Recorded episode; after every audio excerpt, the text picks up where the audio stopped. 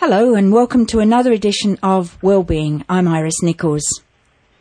We hear frequently these days of open heart surgery, of stents and other forms of life-saving treatment, which just a few years ago would have hit the media headlines. These days, these events are common due to science and the incredible training and dedication of people like one of my guests today, Associate Professor Dr. Duncan Thompson, a cardiothoracic surgeon and Mr. John Mangan, a man who has had first knowledge of these skills. Gentlemen, thank you for joining me today. I would like to start with you, Dr. Thompson. Ending up in the operating theatre seems to me the last resort for many patients. But what sort of heart conditions lead to your skills?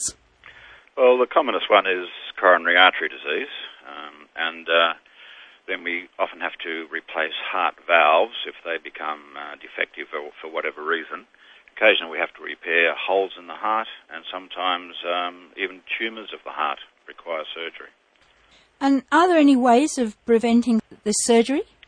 Well, certainly um, the coronary artery disease is uh, preventable for a lot of people. Um, the main preventative measures are uh, diet, exercise, and um, staying away from cigarette smoke. What sort of diets should we be using, whether we're a heart patient or not? Well, the the diet um, we should be having is should be rich in um, antioxidants, and the foods that have a lot of antioxidants are uh, fresh fruit and vegetables, and particularly the cabbage family, um, which is the Brussels sprouts, uh, broccoli, etc. Um, apples and walnuts have got a lot of antioxidants, and red wine has a lot of antioxidants. Um, that's one one arm of it. The other is um, the oils, as they say in the commercial, oils ain't oils. Um, all the saturated fats, which are the dairy products, are actually bad for the heart, but the oily uh, fish and fish oils are actually very good for the heart and, and have been known to prevent coronary artery disease. How big a problem is smoking?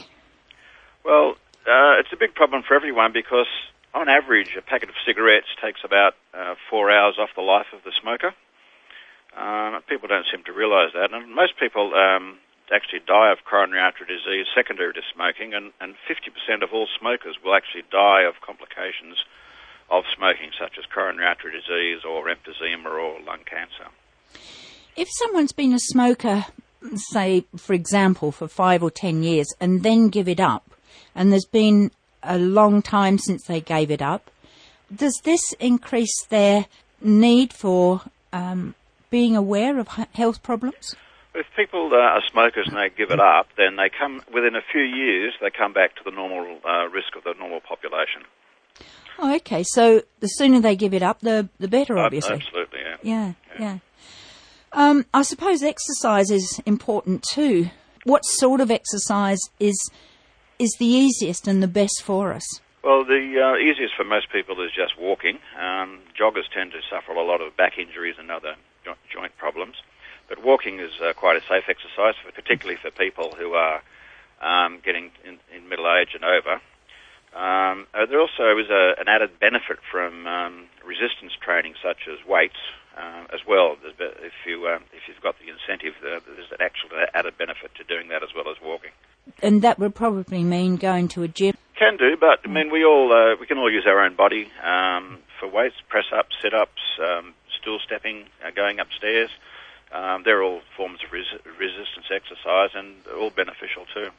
So if somebody lived in a house with, with stairs in it and they were up and down the stairs umpty nine dozen times a day... It has a benefit. Oh, great. I'll remember that. they found in uh, London that the conductors, when they, had, when they had bus conductors on the double-decker buses, they found the conductors had less heart disease because they're going up and down the bus steps all day. Well, there's a good hint for all of us, I guess. I think so.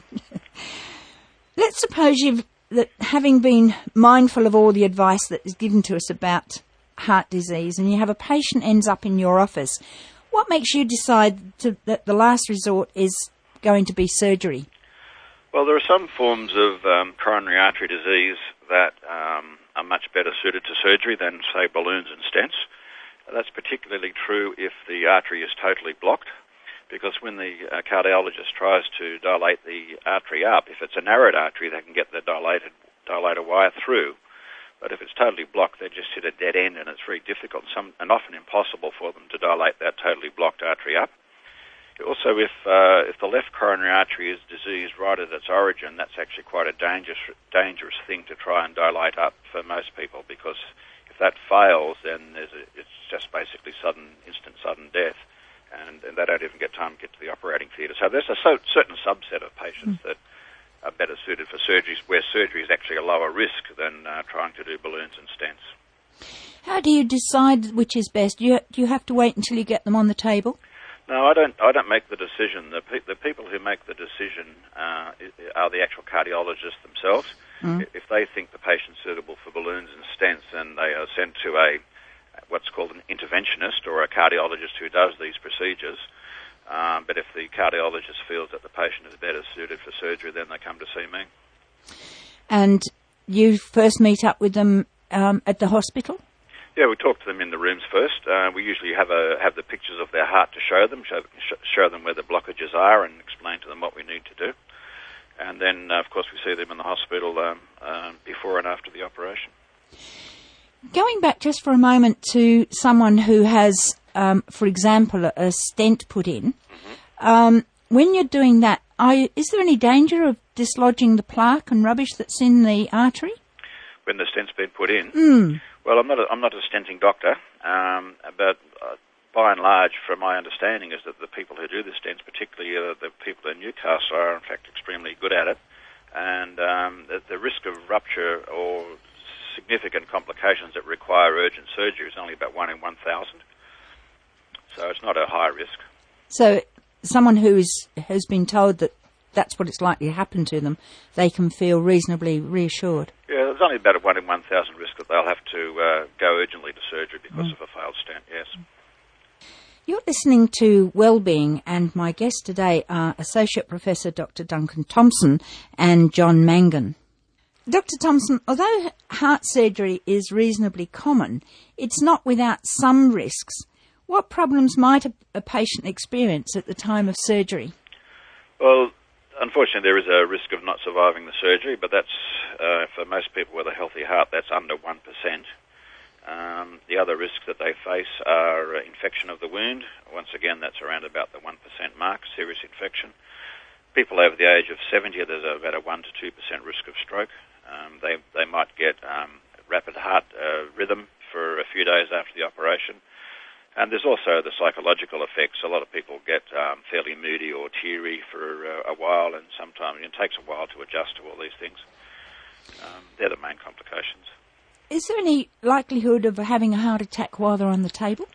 About a 1 to 2% risk that that might happen, but if it does happen, it's usually a fairly minor one if it's a major one, then that's they're the people who may, who may not survive the operation. But as I say, that's the risk of that is uh, less than one percent.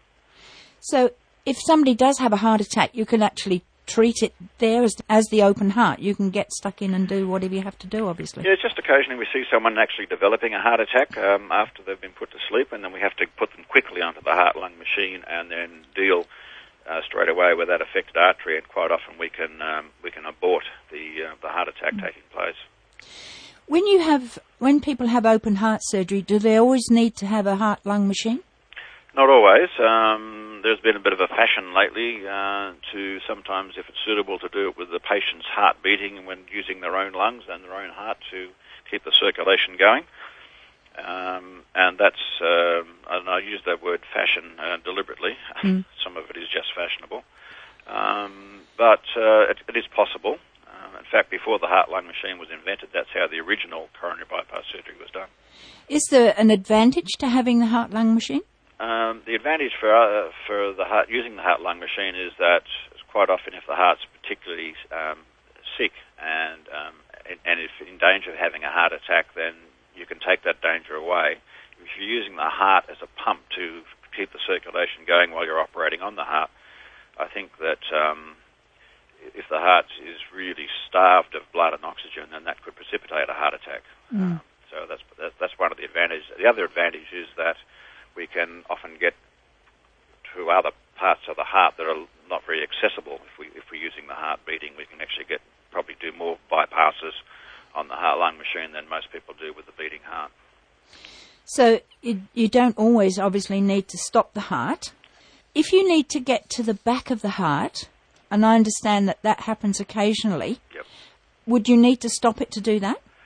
Not always, but as I, that, that's the, exactly the situation I was referring to earlier to say that you know when when you have to get to areas that are hard to get to, being being on the heart lung machine makes that a lot easier. And you mentioned that sometimes there is a risk of a, a patient having a stroke at the same time. Is that very common? Um, overall, for um, people under 70, the risk is well under 1%. For people uh, over, over 70, it's about 1%. For people over 80, it's about 2 to 3%. Mm. So it's age related. So, um, provided um, a person, I guess, is, is, fairly healthy in themselves, other than the heart, um, their chances are, are, quite good. Well, if they're, if they're otherwise very healthy, the risks mm. of all those things go down, yes. Yeah. Right. Other people who have um, open heart surgery for whatever reason, are they likely to to need more treatment in the future? Most people get uh, something like um, 10 to 20 years or more uh, from, from their bypass grafts, and uh, how long they get from their bypass grafts depends on how good they are about the risk factors such as diet and exercise and uh, smoking. Mm. For uh, for the heart valves, um, the, me- the, me- the metal or mechanical valves we put in last basically forever but some of the tissue valves we put in will wear out uh, and may need replacing after about 15 to 20 years. Would you take us through the n- usual procedure when you're going to do open heart surgery from the time you get your patient on the on the trolley and his he she is wheeled into the theatre? Well, the um, there are two. Uh, if we're doing so, we'll, we'll, we'll, pick coronary bypass surgery as a as the example. Mm. Um, I'll be opening up the chest while my assistant is um, harvesting um, long saphenous vein from the leg. Um, when we've got the chest open, then I harvest an artery inside the chest called the internal mammary artery. And when we've got all the graft material that we need, then we um, put the patient on the heart-lung machine. We have to thin the blood out so it won't clot. And we put some tubes into the heart to take the blood out of the heart down to the machine. The blood goes through the uh, artificial lung and it it becomes oxygenated and put back into the patient while the heart stopped. Uh, while the heart stopped, we put the bypass grafts on, uh, which takes about uh, 10 to 15 minutes for each each bypass graft. And then when that's all finished, we um, put the, the, the, patient's blood back into the patient and um, start the heart up again, and just what we call wean them off the heart-lung machine. So we let the patient's own heart take more and more of the circulation load until um, we feel that the heart is ready to manage that, and then we stop the heart lung machine and take the tubes out. Then we have to close the wounds up, um, put some drains in. Um, usually got a couple of drains coming out of their chest and one out of their leg, and then they go back to the intensive care for a day or two. The vein you take out of their leg, do you, is there any procedure that makes you choose one leg from over the other? We, if the patient's got varicose veins in the, in the leg, we'll, we won't use that because the big dilated varicose veins aren't very suitable. Um, but usually we just go for the uh, for the right leg because that's the most convenient one. And if the vein, for whatever reason, doesn't seem to be suitable, then we'll go to the other leg. You reckon that um, it takes about 15 minutes to replace a, the vein in the heart. How long does the operation take in general? Um, if you're adding the anaesthetic time, it takes about three to four hours in total. And then they go back to intensive care? Yep. Or they go to recovery and then to intensive care? No, straight to intensive care. Right, mm. okay. And you reckon a couple of days in intensive care? Well, normally one or two nights there mm. and um, back up to the ward after that, yep. And while they're intensive care, they do they just recover or do they start physio or whatever at that stage? Normally, uh, the next day, we uh, the physios have them standing up and walking on the spot, um, doing some uh, breathing exercises and that sort of thing. By this stage, they've still got their drains in usually, so they're not very mobile. They can't mm. get around too much. Mm. But once the drains come out, then they start walking them around, and uh, by that stage, they've usually gone back up to the ward. So it's uh, a reasonably straightforward procedure.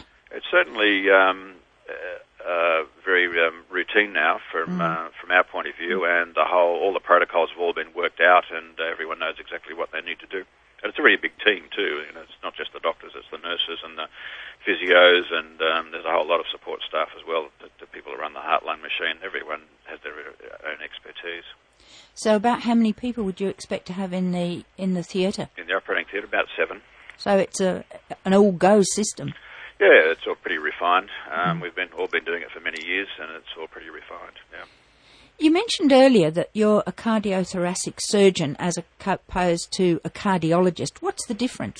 Well, a cardiologist um, is a um, is a physician who uh, diagnoses heart disease, and um, they now have become, as I said before, become interventionists. So not only do they make the diagnosis by squirting dye down the arteries and taking pictures, they now also um, will through the through a little key puncture in the groin, they'll feed a catheter up and can dilate the arteries up and sometimes put stents in. But they don't actually get, to the stage of opening up the chest, cutting the chest open, or putting patients on the heart lung machine. So they do every, everything without opening up the body. Oh, okay. So you're almost the last resort in the in the line. Well, if uh, if they can't do it, then we do it. Yeah. Yeah. Yep. You mentioned a stent. Can you explain to me just in a little more detail exactly what a stent is? Well, when a stent's expanded, it, it looks a little bit like um, uh, very fine chicken wire. So it actually goes in over a balloon catheter with the balloon deflated, and then the stent is, is put into the uh, blockage, and then the balloon is inflated and the stent is pushed open, and as it opens up, it becomes this mesh type appearance, and and the the wire in the stent holds the artery open, where before it was narrowed down, the the artery um, gets pushed open and held open by the stent. So, what percentage of people would end up having a stent as opposed to open heart?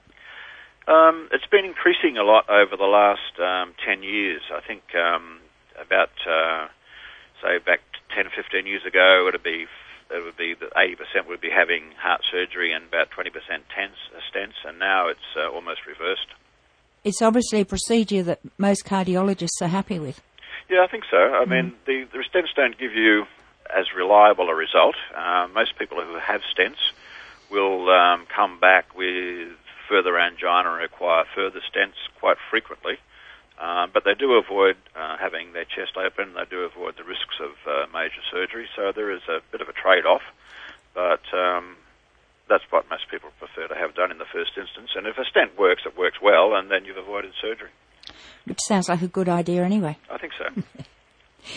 You're listening to Wellbeing. I'm Iris Nichols, and my guests today are Dr. Duncan Thompson, a cardiothoracic surgeon, and Mr. John Mangan. My second guest today is Mr. John Mangan. And John, thank you for coming into the studio with me today. Thanks, Iris. You've had heart, heart surgery. How long ago since you had yours done? Uh, it was 14 years uh, and two weeks since I was done. So you, you obviously, like a lot of patients who have surgery, you can remember it right down to the date. Oh, yes. Yeah. I remember it well. What happened to you to get you there? Uh, well, about 10 years previous to that, I had a uh, heart attack in Maitland. And I finished up in intensive care at Maitland, which was a, a really good setup they had there. And I finished up having to go to Sydney for an angiogram because they didn't do them in Newcastle at that stage. Uh, and I went to the Prince Henry out at Little Bay. And my specialist said, well, you don't need heart surgery. He said, we'll just sort of coast along for a while. And I went another 10 years. And I finished up with another angiogram and uh, resulting in a, triple bypass. And at that stage, 14 years ago, it was still comparatively new. Oh no, they've been doing them. I think they've been doing them now for well over thirty years now. And uh, I actually run across a fella, and he was done twenty nine years from when I'd run into him. And he said back in those days, he said they were doing them with a knife and fork. He said compared to today, which is probably right. Dr. Thompson, does that sound uh, logical to you? Uh, we've definitely been refining the techniques, and not only the techniques, but also the equipment, like the heart lung machine, has been getting better and better all the time. Yeah. Uh, so yeah, there's been refining on, on, on all fronts. And I guess that makes your job a lot easier too. It does. It reduces the complications such as bleeding and things like that too. Mm. John, how long were you in hospital at that particular time? Um, well, I was done at the John Hunter. I had uh, Dr. Alan Boyd as my surgeon, and at that time, Alan Boyd was the only cardiothoracic surgeon in Newcastle, so he was virtually run off his feet. And I went home on the sixth day after surgery. When you went home, how long before you started getting into exercising and, and getting around? Well, it was uh, probably straight away. I've got a, a fairly partially level block of land, which I, I fully used. And I was going for like 10 minute walks and then another hour I'd have another 10 minute walk and I was sort of building myself up that way. And, uh, as Duncan said, it's the, um, it's the exercise regime that you've got to go through to, to keep, keep going. Mm. And I still walk. Uh, we swim two days a week for about an hour and, um, you got to watch what you eat which sort of goes back to the original advice that Dr. Thompson gave us at the at the opening of this program. Yes, it, mm. it's uh, very essential um, with your vegetables and your fruit. And I, I love fish. We eat a ton of fish at our place. I love the oils. When you realised that you were going to need open heart surgery, did that cause any special emotional problems for you? Well, it was all new. I suppose people think the worst, you know, how am I going to go and will I get better and will I this and will I that? But I seemed to cope pretty good. I had a extended family around me and um, was very, very successful. Did you at that stage think that, that your own mortality might be a bit daunting? Well, that thought did cross my mind. but I think uh, reassurance of the uh, cardiologist and uh, Alan Boyd, the surgeon, and we've got a terrific bunch of surgeons in Newcastle, and they the reassurance just sort of oozes out of them. You know, they, they know exactly what they're doing, and they know how to tell you what they're doing and what they're going to do, and that is an immense help to you. Dr. Thompson, do you have many problems with people who are suddenly confronted with this major situation? Everybody goes through a um, an adjustment. They, um, as, you said, have to face their own mortality, and that can be can be very frightening for some people. Most of us go through life uh, ignoring that, um, but this this is uh, then thrust in, in front of your face, and you can't ignore it. Um, and we're aware of it, and we often help people through it. And, and I encourage people uh, to express it, uh, not bottle it up, because if they bottle it up, it's going to come out eventually. So uh, uh, it's better that they let it come out. I mean, I've seen people get very weepy at about day five, um, get depressed for for a while. Uh, if it persists and is a major problem, then we sometimes get a uh, psychologist or someone to see them, but that's not very common. Usually, with support of family, as John said, you get through it okay. John, as someone who's been there and done that, are there any other words of, of wisdom you'd like to offer to someone who's about to have heart surgery or having just had it? Well, as, as Duncan said, uh, I'm a volunteer down at uh, Lake Macquarie Private Hospital. I've been there for about four, 13 and a half years. And uh, people do get teary. It is an emotional uh, time in their life, as, as it is for their family. The family are the main ones that offer support. And any help they can get off anybody and uh, one thing that I've I've sort of learnt, if the patient is to doing going to do exercise, and he's he's a male, we'll say, uh, and he's doing a walking program, uh, take his wife with him, or the other way around, um, just for someone to talk to and yeah. a bit of reassurance. And if you have any problems, well, you get back to your GP or back to your cardiologist. Just keep an eye on what's going on around the place. But it's definitely not the end of the world, and no matter how old you are, you've got a lot of living to do. You mentioned earlier before we came on air that you're um, involved with the Hunter Region Open Heart Association. Tell me a bit more about that.